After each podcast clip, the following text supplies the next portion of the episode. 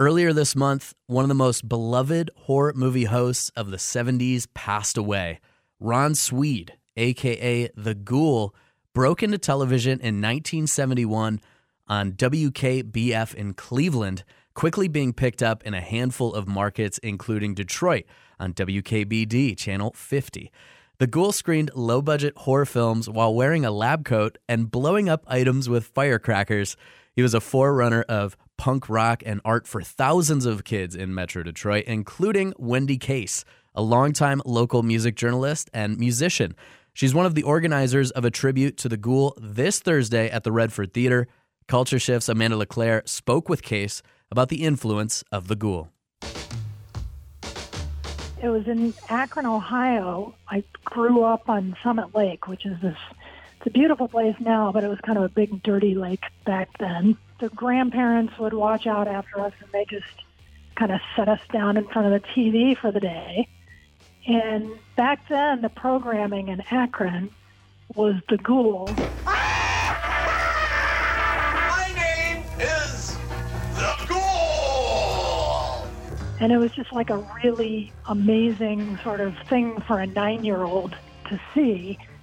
And the ghoul just ruled. He was absolutely the king of our days. You know, if you if you know the ghoul at all, his show was very much about, you know, iconoclastic uh, silliness and fireworks and blowing things up. Hey, hey, hey! All right, that wraps up another great Triple Z movie for you over day, gang. Let there be light. And I can assure you we'll have something equally as bad for next week. But now the bad movie's over, let's get to the good stuff. The Detroit News, okay? Their Sunday magazine. They laid on a snappy cover story of the ghoul over day. Been really terrible movies, and it just really sparked our imaginations. And you know, every little kid wants to go nuts and dress up and destroy things. so he was absolutely our hero. I think for maybe some of the younger generations who didn't grow up watching him, you it's hard to realize that before that there wasn't a lot of true weirdness on TV. You didn't have a lot of outlets. So for him to be able to do what he did and to like dress up and do the skits that he he created was pretty unique programming. And there was a, a precedent for it in, in the sense that, you know, uh, Ghoulardi, who was his hero, was on TV, and, you know, he was a monster movie host. The ghoul was obsessed with Ghoulardi, and he and sort of inherited that mantle. Hey, Ghoulardi's too cool. he gets the poor cameraman open up the box. See, they got a little shocker in there, babies. You're pretty tricky, right? You didn't catch Ghoulardi out there.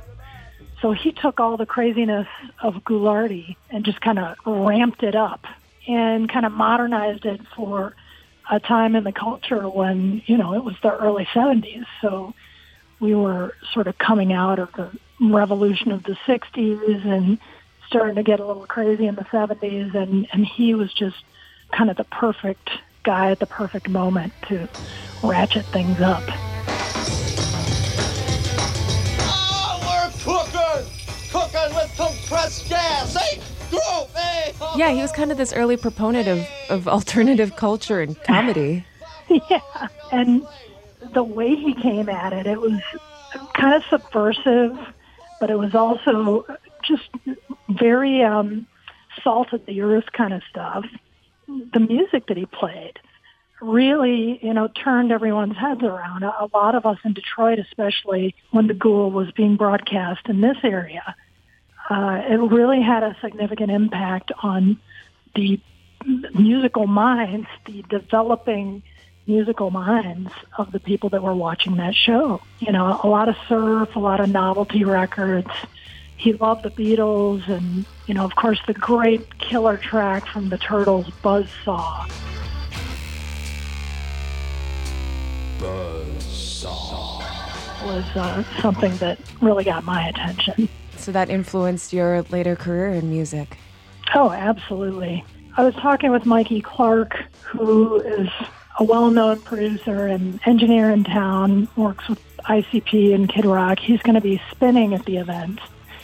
And he said something really beautiful. He just said, you know, the Ghoul made me understand as a young kid in Detroit that there were other ways to kind of think about and see the world. And, you know, that kind of says it perfectly.